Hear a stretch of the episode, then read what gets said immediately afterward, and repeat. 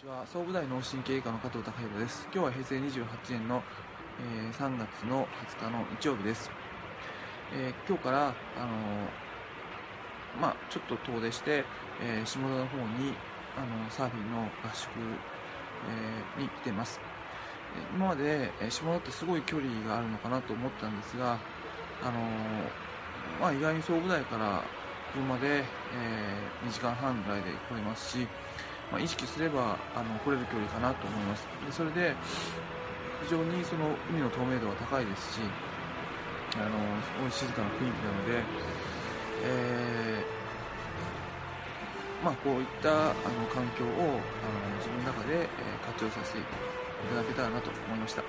今日は以上です。